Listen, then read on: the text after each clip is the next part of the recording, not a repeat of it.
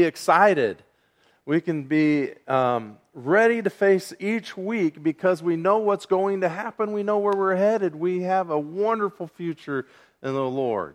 Let's pray. Heavenly Father, we come before you. We thank you, Lord Jesus, for um, all that you have already done for us, and you have redeemed us, Lord. Those of us who have turned to you by faith, you've redeemed and saved us, Lord, and we wait expectantly uh, for you, Lord Jesus. We thank you, Lord, not only that um, you came and not only that you're coming again, not only that you died on the cross to, to pay the penalty for our sins, but but Lord, you sent your Holy Spirit to indwell your believers, and we're not left alone. And you are still involved. You start, still are um, working out all things together for good for those who are called according to your purpose, Lord. Uh, so we give you praise. Lord, as we start, we do, again, just lift up to you, Lord, those who are sick and those who are hurting, Lord, that they would just draw near to you now, Lord. We ask for healing. We also ask, Lord, for some of those other things, such as we do need a vet, another vet in our community, Lord. We ask that you would uh, bring the right person, Lord. And Lord, now as we look to your word, that you'd guide us in, in our study of it. In Jesus' name, amen. And So, in those, those songs really fit well with what we're going to talk about today as we get into the scripture this morning. Um, we're going to be in Colossians 2 16, um, just briefly, okay? We're going to jump all around this morning. And as you turn to Colossians chapter 2 to, to verse 16, you know, last week, there, there's good things as well as difficult things happening, right? And last week it was exciting to hear that in the court system, there's victories and there's defeats that, that we'd rather not see, but there's some victories as well. The Texas abortion law was allowed to continue for the time being by the Supreme Court. That's wonderful. And we need to pray that there's a continued uh, move towards life, right? There's no gray area right in if if it's possible for those who argue against um, the pro-life stance if there's any gray or any doubt that that's not a li- living baby in their womb even if there's a possibility by those who are against pro-life if that is there's that slight chance they're still thinking it's possible that we are killing a human being and for us, we say, You are. but praise the Lord for that. that um, praise the Lord that the Supreme Court allowed that law to continue for the time being. We want, we pray for more victories. You know, there's, there's also a, a, another uh, court case that surprised me. You know, it's been forever. This, this takes place all the time. And finally, a man sued the airlines. And he sued the airlines for losing his luggage, right? That happens all the time, but sadly, he lost his case. So, you're awake? Good. All right. You're all awake. All right. Um, you know, we as believers in Jesus have won, and we have a great prize. And, and um, we sing about that just temporarily. And, and that prize has a variety of current benefits, but Satan and people would love to defraud or, or steal that, that prize from you and steal that or rob at least those current benefits from you. And the book of Colossians is written for the believers to know who they are and whose they are, and therefore the prize they have and the current benefits they have. And, and you know, it's all enough to point us to the reality in Colossians. It points us to the reality of whose we are and who we are and all that we have. And so we need to be uh, strengthened as we study Colossians. And, and as we read through Colossians, as we study through Colossians, we find out that, that Jesus is a real deal. We don't need anything else. And he's not the shadow, but he's the real deal. A better way to put it, this is that the Word of God points us to the Son of God, who's everything to us, or He should be everything to us.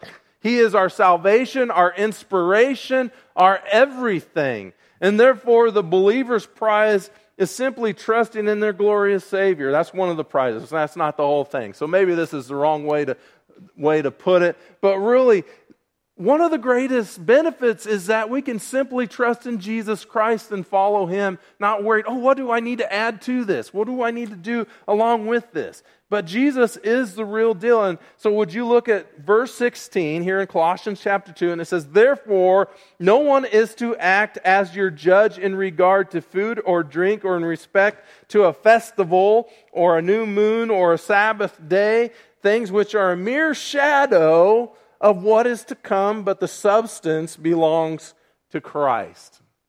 Okay? So here I just want to point to Jesus isn't the shadow, he's the real deal. He's the substance, or that word soma, body, the substance. Okay? And what we need to understand is that the shadow points to what is real. And I hinted to this last week in the brief few minutes I had. But Hebrews 10:1 is another passage that we could go to that says, For the law, since it has only a shadow of the good things to come and not the very form of things, can never by the same sacrifices which they offer continually year by year make perfect those who draw near. So, really, the Old Testament, the law and everything therein, and, and what we read here in chapter 2, 16 and 17, the festivals, the Sabbath, the new moon, all these things, they're, they're just a shadow. The things from the Old Testament were just a shadow to point to what was better yet to come, the real thing that was coming, right? Um, this morning I turned on the TV for a little bit and listened to David Jeremiah and talking about, you know, a lot of these things are kind of a shadow of what's going to come in the tribulation. He's talking about future events. This is just the shadow kind of goes before and it gives you an indication of what's to come. And here we have the indication of what was to come, and that which was to come was Jesus Christ. And he's going to come again, praise the Lord. And what we find here is it's those things don't, you don't need to add to your faith. You don't need to go back to them. You don't need to have them in your life to be able to be saved. You have Jesus. Simply follow Jesus. The Colossians were again, and we've gone over this uh, over and over and over again. You're probably getting sick of it, but they were saying, hey, you need something more than simple faith and belief in Jesus Christ, a true belief in Jesus Christ. Okay? They say, oh, you need more.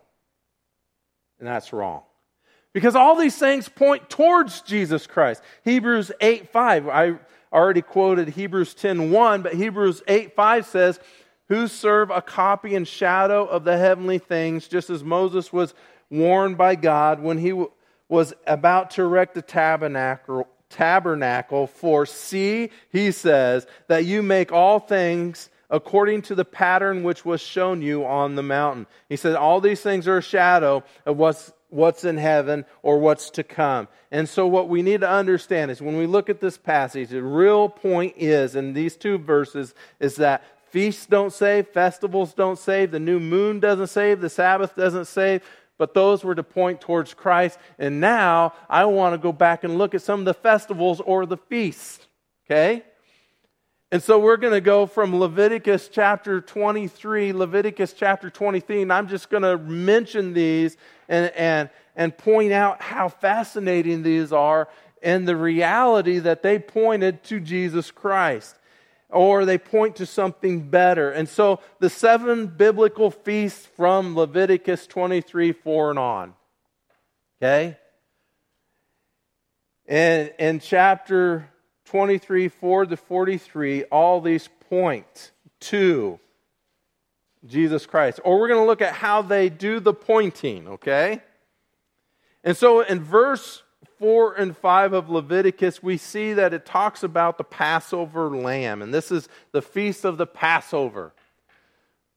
And what do we find? When Jesus was in Jerusalem, it was during the Passover the night of the Last Supper, where they were celebrating the Passover. And that's usually in March and April. And the, the prophetic reality of the Passover was redemption. That is a Passover lamb who was to come, right? Up there on the slide. 1 Corinthians 5 7, Christ, our Passover lamb, has been sacrificed. Jesus came to be that Passover lamb. What happened during the first Passover? Kids, I hope you're learning all about this in the Old Testament. The Israelites were slaves in Egypt, they were under harsh, harsh circumstances. And through, through God, Moses and Aaron, God was using Moses and Aaron to try to get Pharaoh to let his people go. Goes through all these terrible uh, plagues that took place that God brought about to Egypt to say, hey, wake up, Pharaoh, let my people go. And finally, he does a Passover, which was an angel of death who came through the, all of Egypt. Now, why it's the Passover is because they would have the Passover lamb. They were to take that lamb, they were to sacrifice it and put the blood on the mantle, the side, and the front of their door, and they were to go in. Now, families could come and do this together, you know, maybe like Christmas when your cousins come over and you hang out, you know, but it wasn't Christmas, all right? And they would eat that lamb, roasted lamb, but the blood was put on the door, and the angel passed over they were saved by the sacrifice of that lamb, and we were saved by the sacrifice of the Lamb of God, Jesus Christ, who bore his sins in our sins, who bore our sins. Pray for me. He bore our sins in his body on the cross. Right? And we enter in by faith. They had to believe. I mean, they could say, oh, yeah, I believe this, we need to do this. And then they just sat outside. That wasn't real faith, right? So Jesus is our Passover lamb. They had to enter in and they were saved. The firstborn was saved. And, and, so this points to the prophetic reality of their Passover feast that they recognized every year was that there would be redemption, who is Jesus Christ who is our Passover. They were redeemed, they were bought with the price. God brought them out of slavery. Okay? And we're brought out of slavery into to freedom in Christ. The second one of Leviticus 23 is verse 6 through 8, or Exodus 23, 14 and 15. This is the feast or the festival of unleavened bread. And this was a pilgrimage feast. All males had to appear before God according to Deuteronomy 16 16. And the prophetic, like just like we just mentioned with the Passover lamb, was redemption. This one, sanctification. What happened after the Passover? This was right on the heels of the Passover. They were to flee. They left they left Egypt and they took their bread, but they didn't have time to put leaven in it. They didn't have time to raise, so they ate their flat bread because it was unleavened. And the leaven reminds us and is compared to in the Old Testament to sin or to be set apart is not to have that leaven. That leaven comes in and it raises it invades the whole bread and it makes it all rise, every part of it. And so we're supposed to keep that leaven out so when they celebrate the, the Feast of Unleavened Bread, they're recognizing first and foremost what God had done. He brought them out, but also that they are to be set apart. Sanctification, holiness, were set apart. They were set apart as God's own people, and we are set apart as God's own people. Amen? And so it speaks to holiness. God has saved us for a purpose. And some passages that we can look at uh, for sanctification. Again 2 corinthians 5.21 1 peter 1.19 you know if jesus he shed his blood for us okay? It wasn't with the, the things we think are valuable but something much more precious his blood. And therefore we ought to because of what he has done live for him. We've been brought out and so it speaks to holiness. Another passage would be 1 Corinthians 5, 7, and 8.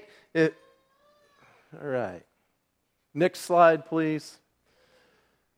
In this passage, we see, and, and we already quoted verse 7, but cleanse out the old leaven that you may be a new lump as you really are unleavened. For Christ, our Passover lamb, has been sacrificed. Let us therefore celebrate the festival, not with the old leaven, the leaven of malice and evil, but with unleavened bread of sincerity and truth. Let us be set aside and set apart by sincerity and truth and following Jesus Christ and not going back to the old ways. And for them, for the Jews who became believers, it wasn't to go back to the old Jewish law. For us, it's not to go back to the old way of life. It's not to be like the rest of the world, but set apart as unto the Lord as we have been set apart for him. So that was the feast of unleavened bread. The feast in Leviticus 23 9 through 14 of first fruits. And in Exodus 16 and Exodus 19, but the feast of first fruits or the festival of first fruits. And, and it reminds us, as a passage up here we have here is if in Christ we have hope in this life only, we are of all people most to be pitied. But in fact, Christ has been raised from the dead, the first fruits of those who have fallen asleep. And here in 1 Corinthians 15 19 through 20 points to the resurrection of Jesus Christ, Him being the first fruits, firstborn from the dead. And therefore, we know we have hope. And so the, the prophetic realization of the feast or festival of first fruits is the resurrection. Jesus arose. It's typically in March and April, so it's at the heels of those first three feasts, are on the heels of each other. And then you have the Feast of Weeks, also known as the day of Pentecost. And for us as Christians, it means something vastly different than it does for the Israelites or Jews. Because we know what happened then for the church or the beginning of the church. But it's Leviticus 23 15 through 22. This was also a pilgrimage festival. All the males had to appear before God, Deuteronomy 16 16 again. And this was a festival for them of a new beginning. A new beginning. That's really the prophecy of it is that of a new beginning. And for the nation of Israel, uh, for the nation of Israel, today they celebrate it as a birthday of, na- of the national Israel, the nation of Israel, and the giving of the law through Moses, typically around May. And this year it was May 16th through the 18th. But for us, it's fascinating. For the prophecy, it was a new beginning, the birthday of the church. In Acts chapter 2, grace replaces the law. We recognize it, and therefore you have the dove symbolizing the Holy Spirit, the first time the Holy Spirit indwelt the believers permanently, the beginning of the church. Now, where it gets fascinating, where I'm really excited, is the next festival, the next feast. In Leviticus 23 23 through 25, the Feast of Trumpets. Feast of Trumpets.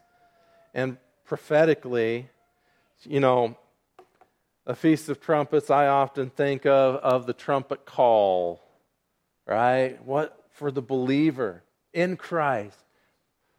1 Thessalonians 4:13 on chapter 5 we look at also other passages of that trumpet call the rapture of the church we think of that but here it's still really pointing towards Israel but this is a time that they celebrate um, you know what the Lord had done and what the Lord is doing. And so prophetically, we could say it's pointing to Israel's regathering. But today it's celebrated as Rosh Hashanah. Okay? And that was last Monday evening. Last Monday, last Monday evening. And it commemorates uh, for them not the beginning of the nation, which was what? Pentecost, right?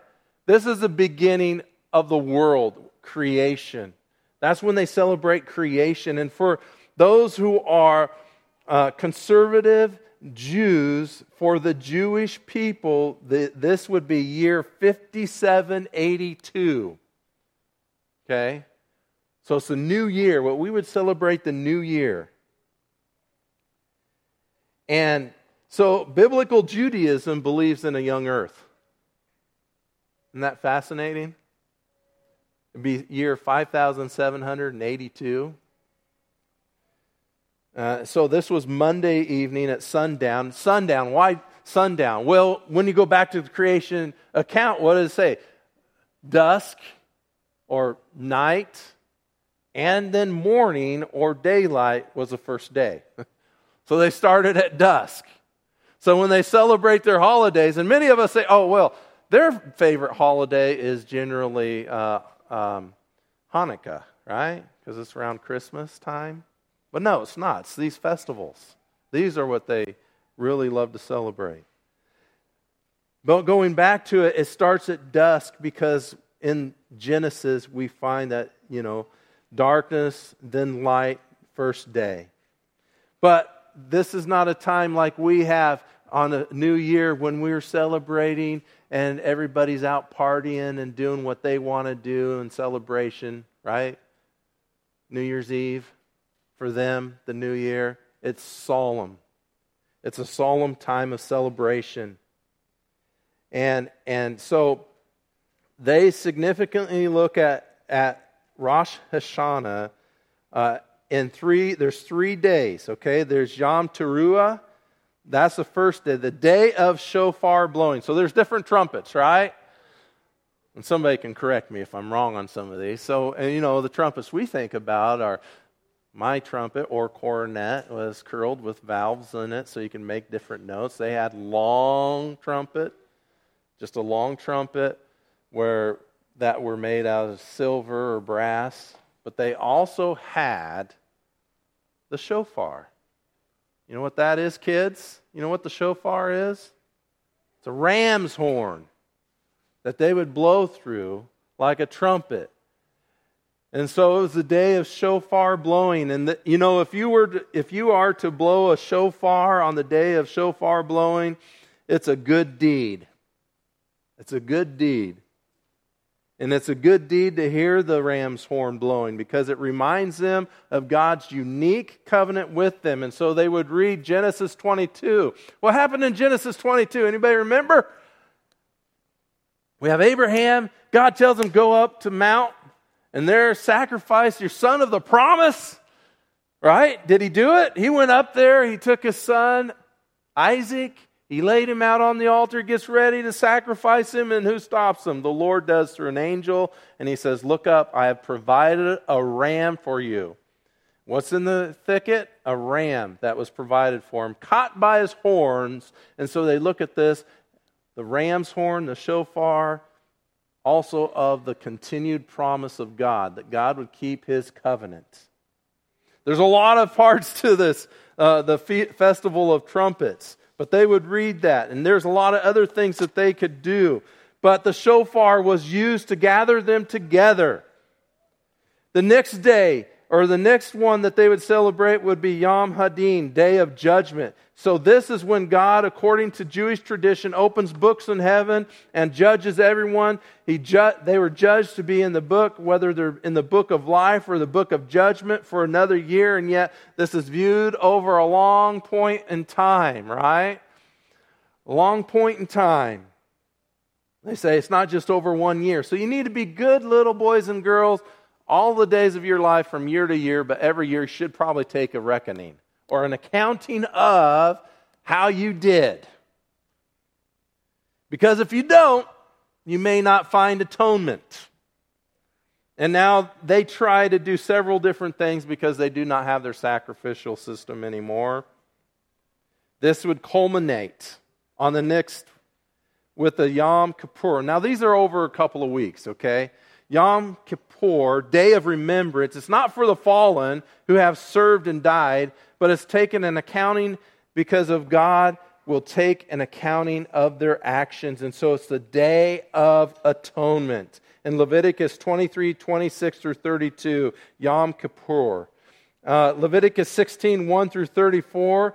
And so when we look at this prophetically, it points to Israel's spiritual awakening. And we can look at Zechariah 12, 1 through 13. Uh, and, and this year, so we already mentioned this last Monday night, Tuesday would have been the beginning, the Feast of the Trumpets. This year, the Day of Atonement is September 15th and 16th. Okay? It's coming up. That's exciting. Well, what does this point to? Israel's spiritual awakening. The day addressed Israel's national sin. In temple times, it was the day, the only day the Holy of Holies could be entered and then by the high priest alone. Now, today they focus on individual sin. The harder they are on themselves, the better it is for them because they think they can seek God's forgiveness in this way. So, all of this is not a new year, several weeks of, of celebration in a partying way, but in taking an accounting of oneself, taking a spiritual inventory. Now, many Jews will travel to a body of flowing water and will cast leavened bread into the water to symbolize casting their sin far away from themselves. Micah 7:19 says, He will again have compassion on us. He will tread our iniquities underfoot. Yes, you will cast all their sins into the depths of the sea. How will they find um, salvation? Only in Jesus Christ. Will Israel ever become who they're supposed to be again? There will be a regathering. There will be a nation. There is a nation today. There will be a nation under their Messiah someday in the millennial reign of Christ. All this leads them on to uh, another one the Feast of Tabernacles. The Feast of Tabernacles. Sukkot. Or however you say it, right? Sukkot. I tried to look it up and try to hear it on Google. You know, you can do that now. You can learn Spanish too on Google. Uh, come to find out. But in Leviticus 23 33 to 43, uh, we'll probably end here because there's so much more to talk about. But when you look through all of these events of these festivals and look at Colossians 2 16 and 17, these are a shadow of the things that are to come. And, and the Feast of Tabernacles, I really want to go over this, um, points to, you know, not only what had happened when they were walking through the wilderness, living in their tents, tabernacle tent,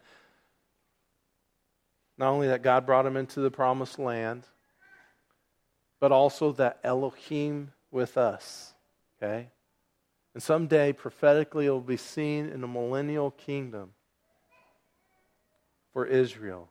But we go back to verse uh, chapter 2, verse 16 and 17. The, the substance is of Jesus Christ.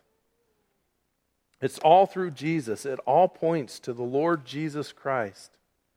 He is the one. He is the King.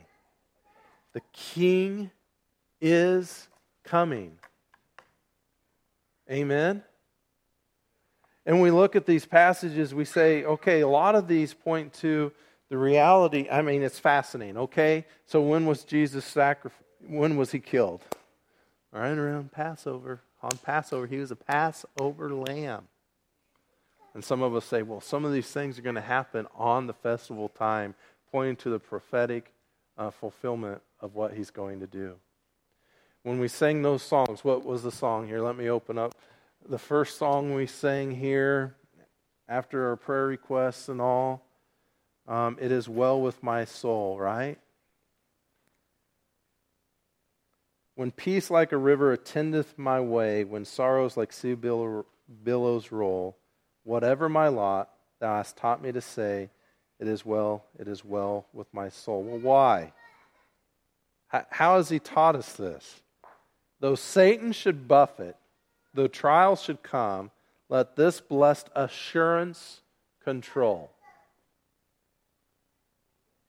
That Christ has regarded my helpless estate and hath shed his blood for my soul. Verse 3 My sin, oh, the bliss of this glorious thought. My sin, not in part, but the whole is nailed to the cross, and I bear it no more. Praise the Lord. Praise the Lord, O my soul. And then verse 4 His return, our salvation in Jesus Christ. What do we need? We need Jesus Christ, and He should remain center of our lives. You look throughout all those feasts, those festivals, they pointed them to Jesus, and most of them missed Him when He was there.